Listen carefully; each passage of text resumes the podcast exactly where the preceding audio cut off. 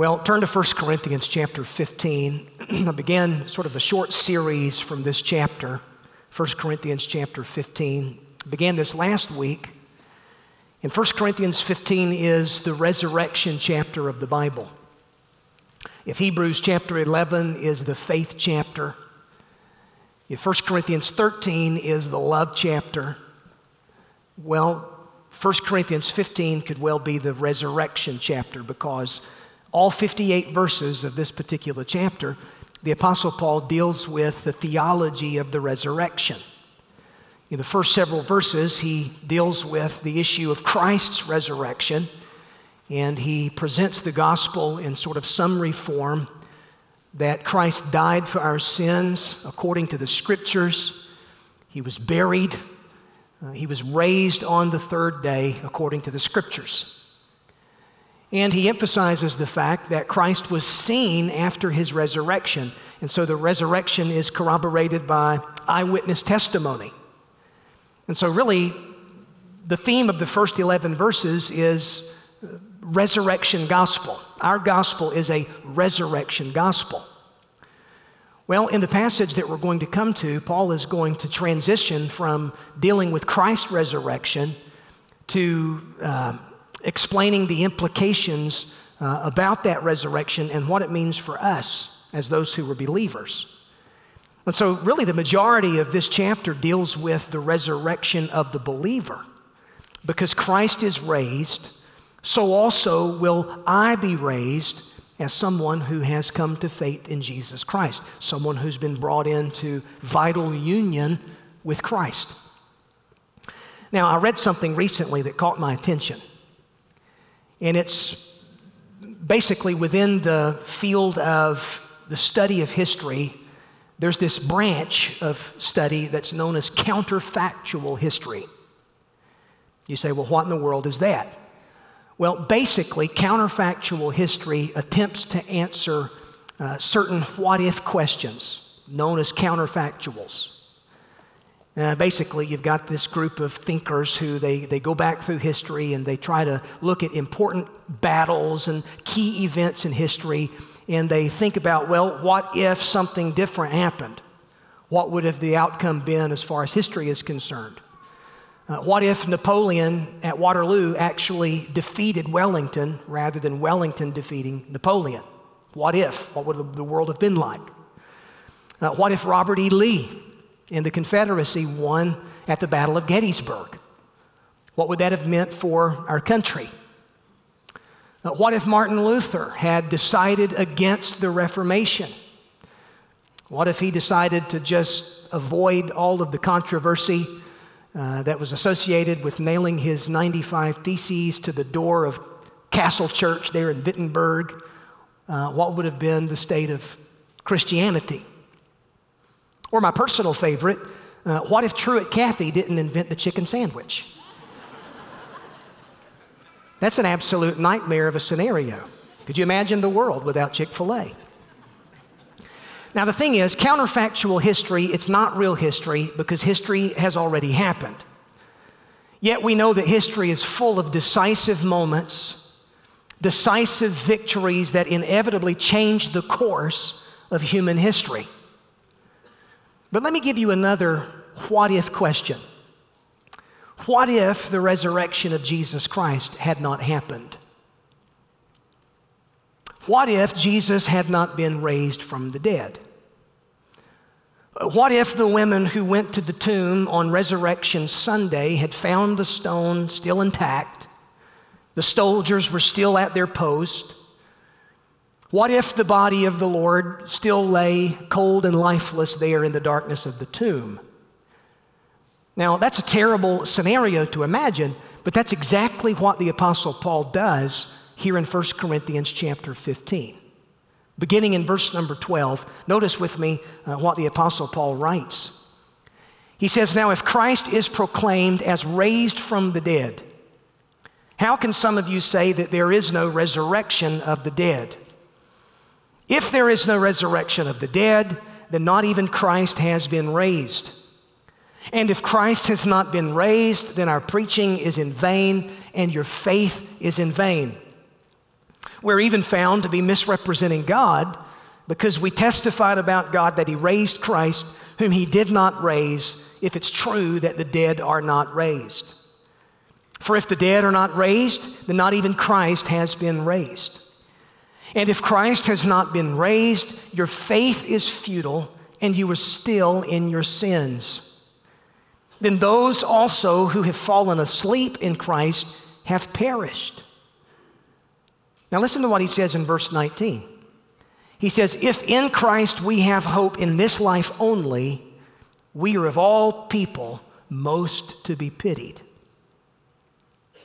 In other words, if our hope in Christ is concerned with only this life as it is now, if there were no resurrection, if the grave was all she wrote, if the tomb was final, if death was absolute, if there were no resurrection, Paul says, then we would be, as those who believe in Christ, we would be of all people the most to be pitied, the most miserable on the planet.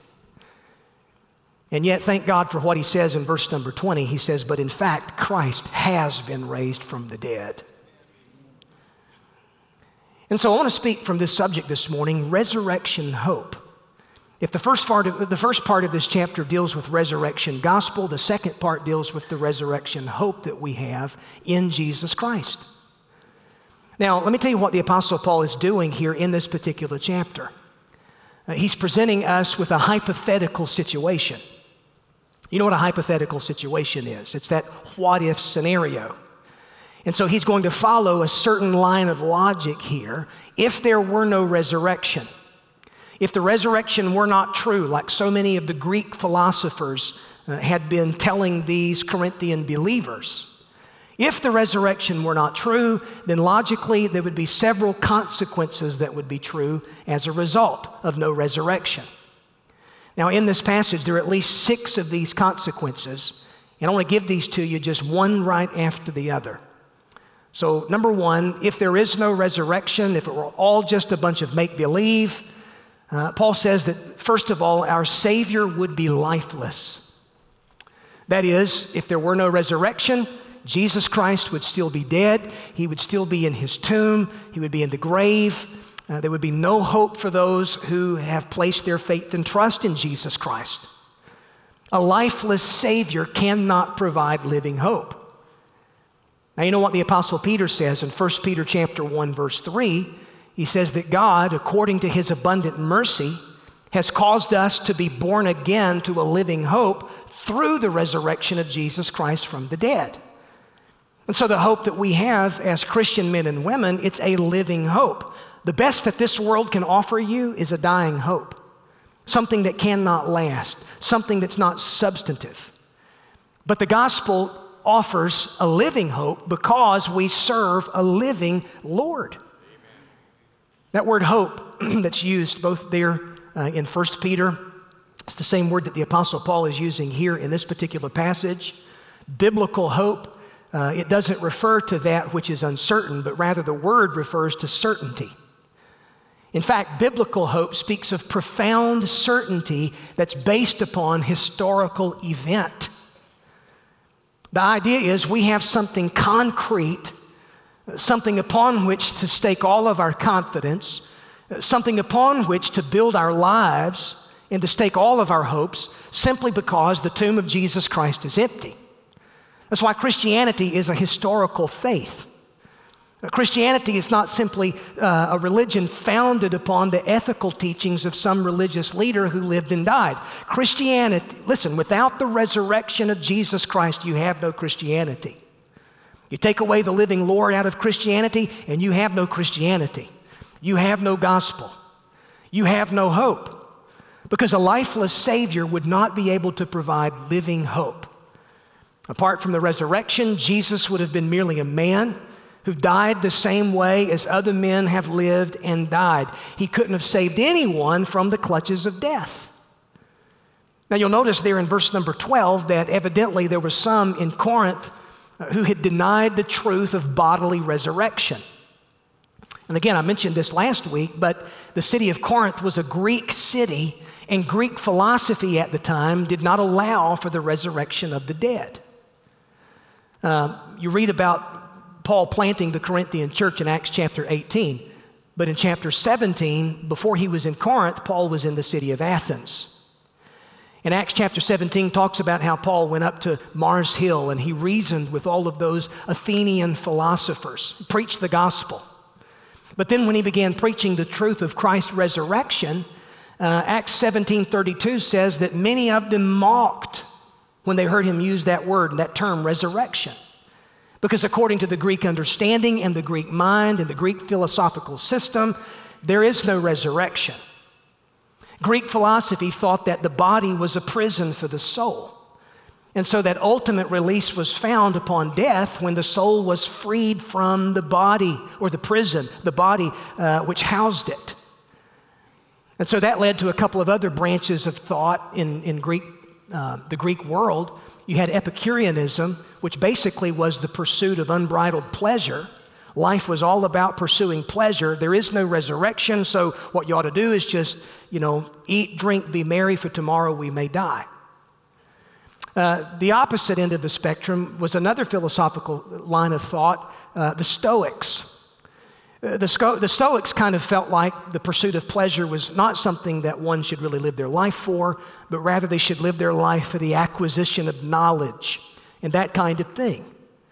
But both of these ideas and philosophies were founded upon this understanding that there is no bodily resurrection.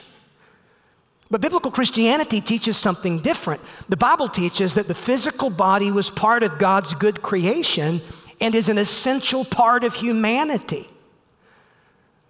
Yet we know that sin uh, establishes a beachhead in the body, and our bodies are subject now to sickness and death and decay simply because of the curse of sin. But make no mistake about it, God has a plan for the body, and that body involves resurrection. That plan involves future resurrection. Salvation does not just deal with the spirit, but also deals with the body. One of these days, at the return of Christ, the dead in Christ are going to rise and they're going to be given a resurrection body. And a generation of believers who are alive at the coming of the Lord, they're going to experience rapture, where they won't die, but they're going to instantly be changed at the twinkling of an eye, and they too are going to be given this glorified resurrection body that's patterned after our Lord's own body. So, Paul is saying here in this hypothetical situation if, if there were no resurrection, if all of this were an illusion, then Jesus would still be in his tomb. Our Savior would be lifeless, and a lifeless Savior can't save anybody. Now, that leads to a second consequence. The second consequence is this if the resurrection were not true, not only would our Savior be lifeless, but our preaching ultimately would be pointless. It's almost as if once that first domino topples over, it initiates a chain of events that happen as a result. So, this second consequence logically follows the first. Uh, if there were no resurrection, Jesus is not raised. If Jesus is not raised, then our preaching is in vain and totally pointless. That's what Paul is saying there in verse number 14. In fact, the word vain that he uses there translates a Greek adjective uh, the word is kenos, it means empty. Uh, several places in the New Testament where this word is used, it's also translated as empty handed. The idea is there's no substance to give. Uh, it's descriptive of an empty container with nothing on the inside to pour out. And that's what Paul says that our preaching would be apart from the truth of the resurrection. Think about it. That's all Christianity would be. A nice, shiny package with a bow on the outside that looks good on the outside, but there's no content on the inside. In other words, my preaching this morning, were the resurrection not true, my preaching would be a waste of time. Uh, the life that God's called me to, as far as ministry and preaching the gospel, ultimately would be a fool's errand. Church would be non essential were the resurrection not true. Ministry would be inconsequential. There would be no practical benefit whatsoever, no ultimate purpose or meaning behind it. One theologian put it this way the person and work of Jesus Christ are the rock upon which the Christian faith is built. if he is not who he said he was, and if he did not do what he said he had come to do, then the foundation is undermined and the whole structure collapses. Apart from the resurrection, the central message of Christianity becomes nothing but moralism. But even worse than that, it becomes moralism with no ultimate purpose. I mean, why even bother with the ethics of Christianity if the founder of our faith is still in the grave? This is where a lot of liberal Christianity went whenever it denied the truth of the resurrection and denied the supernatural uh, in the early part of the 20th century. And even before that, in the wake of the Enlightenment, you had all these thinkers who came along and said, no, you can rule out all of the, the supernatural. The resurrection message is just a symbolic message, not a literal message. What really we take away from Christianity is the Sermon on the Mount. To which I simply would say, what purpose? What purpose would the message of the Sermon on the Mount ultimately serve if the founder of our faith were still in his tomb? You'd have nothing any different from the other world's religions. So, the first consequence, if there were no resurrection, our Savior would be lifeless, our preaching would be pointless. And then, third, a third consequence, Paul says that our faith would be useless. He says this in verse 14 not only would our preaching be in vain, he says, but ultimately your faith would be in vain. Again, what would be the purpose of attending church?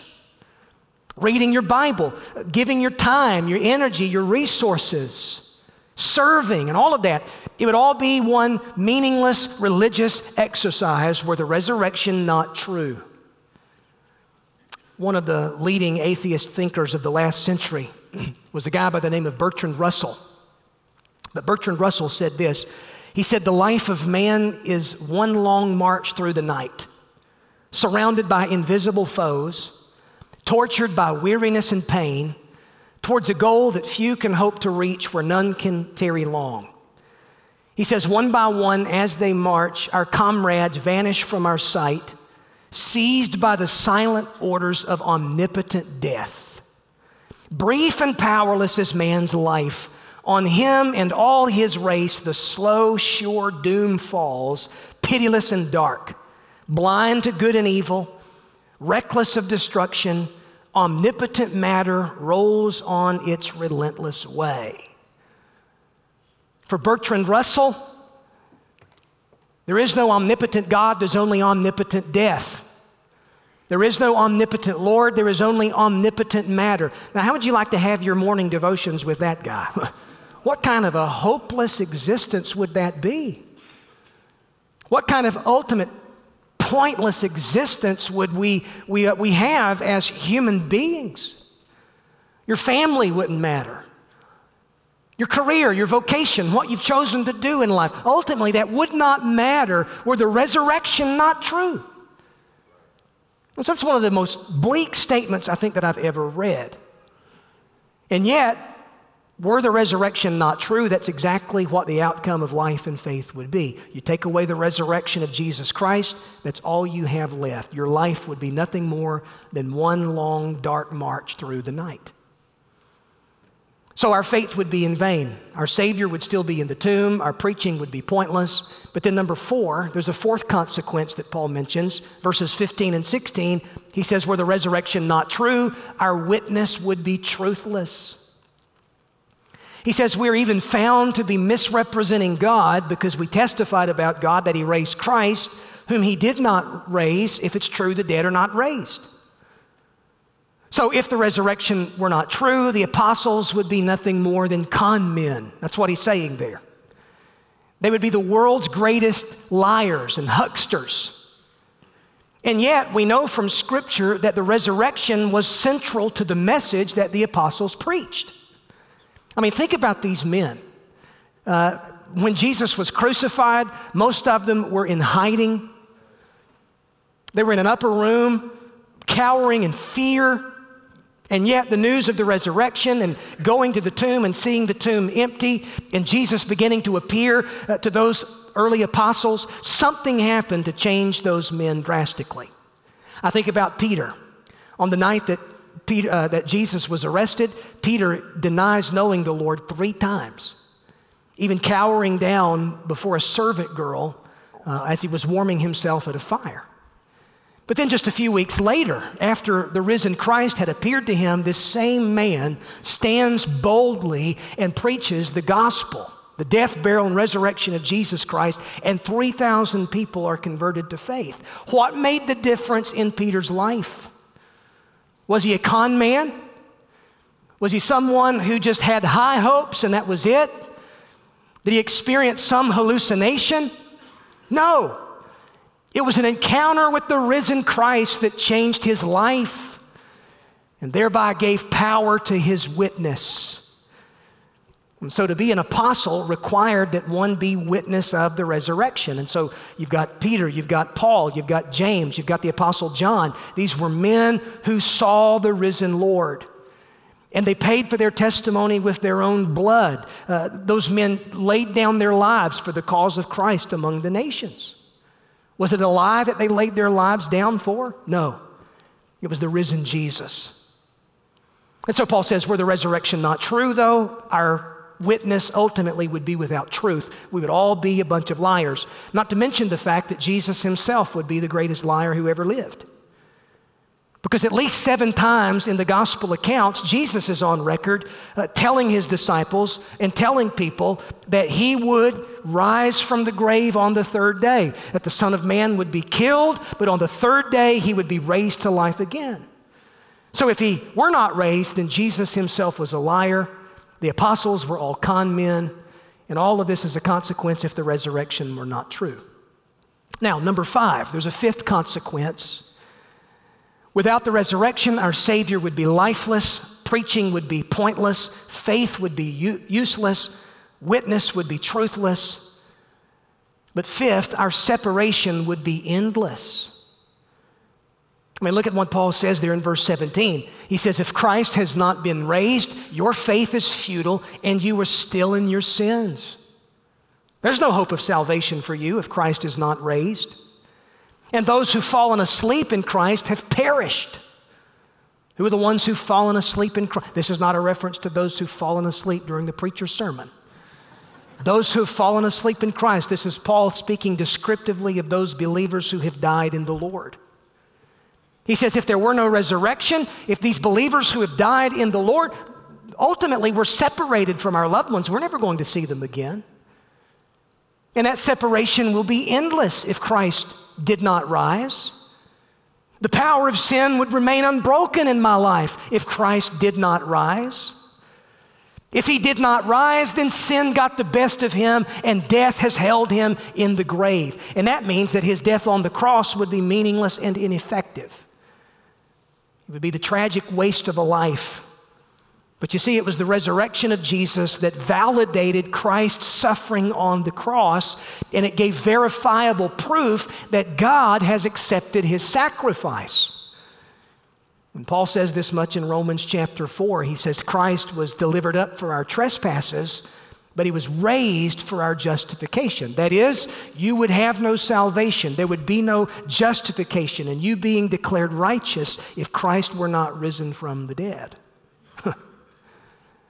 And Paul teases this out. He gets on into Romans chapter 5 and 6 and says that we've been reconciled to God through the death of his son. And now that we're reconciled, he says we're saved by his endless life. Why is your salvation secure as a believer? Why do you not have to fear losing your salvation as a believer? It's because Christ ever lives. It's because he's keeping you saved by means of his endless life. And so my salvation, it's not so much dependent upon me doing my best to hold on to Christ as much as it is Christ who's holding on to me. And I'm glad that there is an ever living Lord who is holding on to me in the midst of life's biggest disappointments, in the face of my biggest mistakes, the biggest boneheaded decisions that I've made in my life, in my ongoing struggle with sin if I could lose my salvation, I would lose my salvation. But thanks be to God, there's an empty tomb to prove that my Savior is alive and He's holding on to me. And He's holding on to you. And so now we've been brought into union with Christ in his death and resurrection. The old me died when Christ died. And the new me has been raised with Christ to endless life. That's why Paul says what he does in Galatians 2:20. I've been crucified with Christ and yet I live. How can you be crucified with Christ and yet live at the same time? He says, Yet it's not I, but it's Christ who lives in me. And the life which I live in the flesh, I live by faith in the Son of God who loved me and gave himself for me. And so, Christ in you, this is the hope of glory. And without this endless life of Christ, there would be no forgiveness of sin, there would be no salvation, there would be no eternal life. And Paul says there would be no hope for those who've died in Christ. And that means we could never come to the funeral service of a Christian and say with confidence, I'll see you again. Were the resurrection not true? Were there no resurrection, death would be final, the grave would be absolute. Now, listen, there's not a single person here this morning who's not at some point felt the pain of death. Whether it be the loss of a loved one, maybe a spouse, a parent, a child. But imagine you come to that situation and you're staring into that hole that's soon to be a loved one's grave, and yet you have no promise of resurrection. You have no guarantee that our loved ones who've died in Christ are secure and that you'll ever see them again. Imagine not having that hope. Ladies and gentlemen, when the tragedy of death strikes, it's the truth of the resurrection of Jesus Christ that gives us hope as the people of God. And that's why death for the believer, and if you've experienced the loss of a loved one, it's not farewell. It's simply, I'll see you in the morning.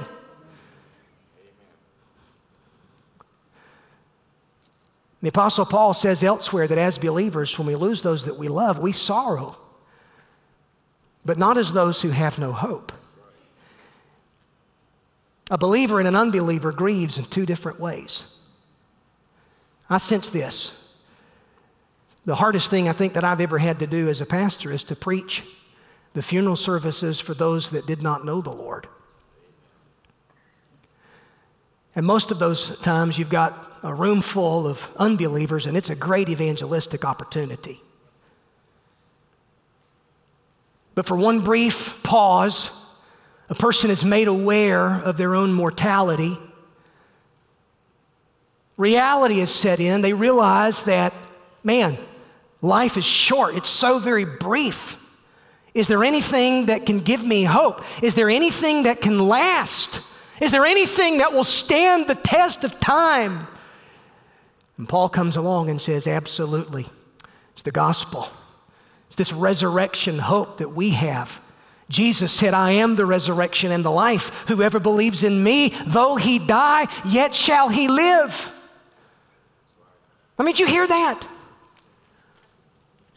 I am the resurrection and the life, Jesus says.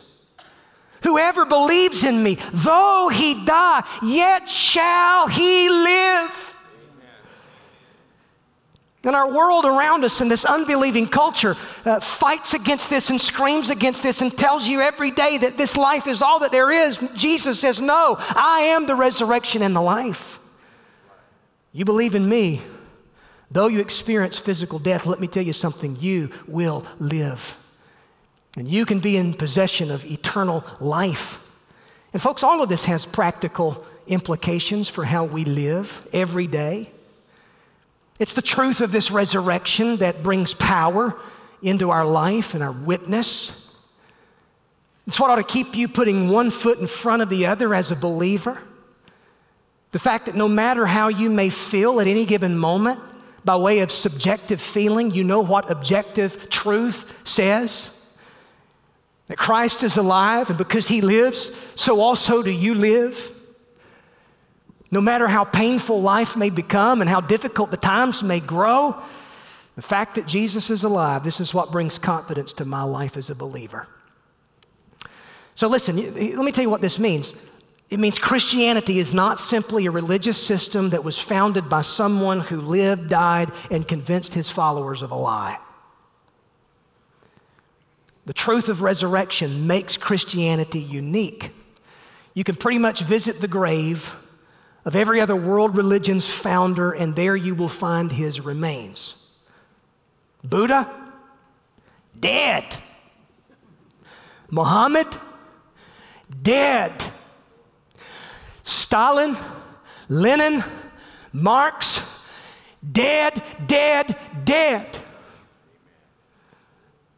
But Jesus Christ, alive, living Lord, and He's coming again. All other religions and philosophical systems of this world are dependent upon their founder's ideas, but not the founder's resurrection. But Christianity is different. Without the resurrection of Jesus, you have no gospel, you have no Christianity. So, one final consequence you bring all of this to a head, to a fitting conclusion. Ultimately, if there were no resurrection, verse 19, Paul says that our situation would be hopeless. If in Christ we have hope in this life only, we're of all people the most to be pitied. If Christianity only involved the ethical teachings of Jesus but no hope beyond the grave, we would be of all people the most to be pitied. We would be on our way to the grave, maybe a bit more moral and ethical, but not with one shred of hope for anything more. We should all just eat, drink, and be merry, for tomorrow we may die if there is no resurrection. Because if there is no resurrection, ultimately nothing matters. But if Christ did, in fact, rise, then everything matters. Everything matters. Eugene uh, Peterson, in his paraphrase, I love how he paraphrases this passage.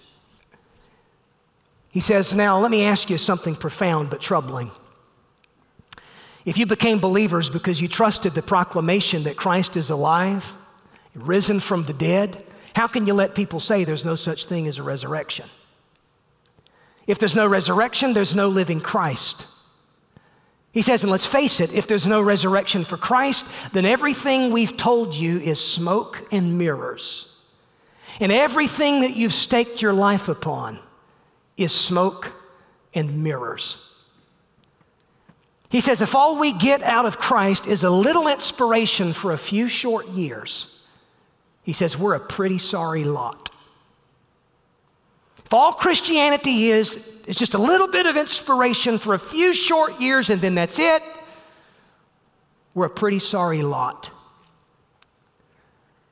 I heard an illustration of this this past week. I thought it was so profound. You know, some years ago, there was a movie that was released called The Theory of Everything. It was based upon the uh, world renowned physicist, his life, Stephen Hawking. Most of you are familiar with Stephen Hawking. Uh, as a young man, he was diagnosed with ALS, uh, left him paralyzed, without motor skills. And yet, despite living with this condition, Hawking became an icon in the scientific community due to his work in the field of cosmology. In fact, he was even awarded a PhD for his study of, you know, the, the black holes and that kind of thing. But whenever he stood before the committee, when he was awarded his PhD, here's what he said.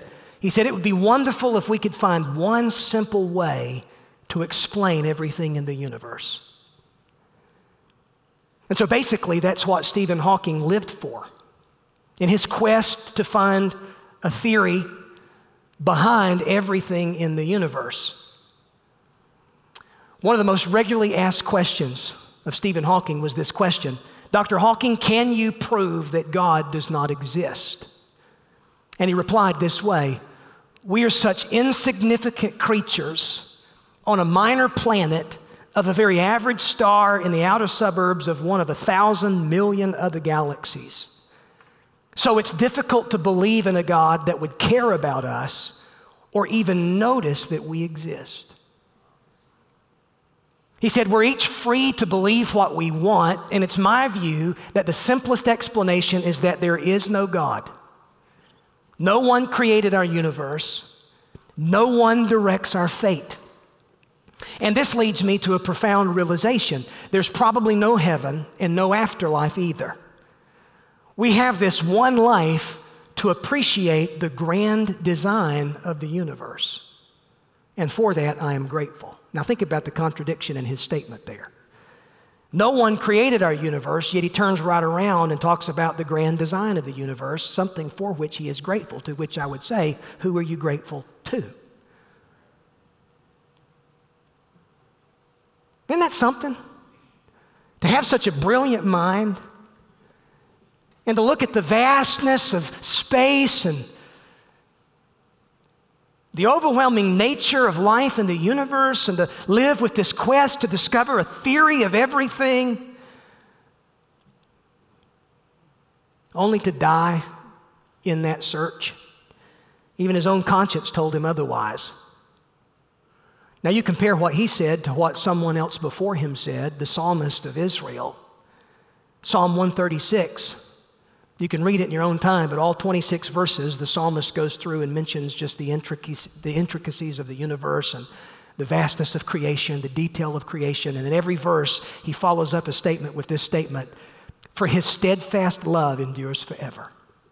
26 times the psalmist of Israel says, His steadfast love endures forever. So you've got two men, but two radically different approaches to life. Both of these men come along and they look at life and the universe and they say, It's beyond me. Stephen Hawking says it's all beyond me and I don't believe, but the psalmist of Israel says it's beyond me and I do believe. Tell me what makes the difference in someone's life like that. It's only the saving grace of God that makes the difference. Folks, aren't you glad that when it comes to meaning and significance and purpose, aren't you glad God hadn't given you a theory to stake your hopes upon? We're not going to leave here in just a minute with a, with a theory upon which to build our lives. No, what does the Apostle Paul say there in verse number 20? He says, But in fact, Christ has been raised from the dead. He does not say, in theory, he's been raised from the dead. In fact, that means there's hope for every man, woman, and child. And the enduring life of Christ reminds me that this world is not all there is. Would you stand with me for prayer? Romans 10 9 simply says if you confess with your mouth that Jesus is Lord and you believe in your heart that God has raised him from the dead, you will be saved. So, did you hear that? It says, if you confess with your mouth that Jesus is Lord and you believe in your heart that God has raised him from the dead, you will be saved. The facts stand for themselves. But faith in Christ, it's, it's more than just an intellectual exercise looking at the facts and coming to a conclusion. It's coming to personal faith in Jesus Christ. Have you come to personal faith in Jesus Christ? Do you know that Christ is alive and well? Have you tasted and seen that the Lord is gracious? Have you turned from your sin, placed your faith and trust in Christ who died for you on the cross? and who rose again from the dead? Is he your Lord? If not, then listen, why not today? That's not a theory. My friend, it's a fact. Heads bowed, eyes closed. Lord, in Jesus' name, thank you for your word. Thank you for the solid bedrock of our faith. Thank you for hope, biblical hope, a living hope. We've been born again to this living hope by the resurrection of Jesus Christ from the dead. And Lord, I'm thankful that what Paul does here, this hypothetical situation, it's just that. It's a hypothetical situation. But the fact stands for itself. The tomb of Jesus Christ is empty. He is alive. He's coming again. God, may we be sent into the world declaring the truth of this message. If there's any person under the sound of my voice today, Lord, either here or online, that has not repented of their sin and come to faith personally in Jesus Christ, may today be the day of salvation for them. And I pray it in Christ's name. Amen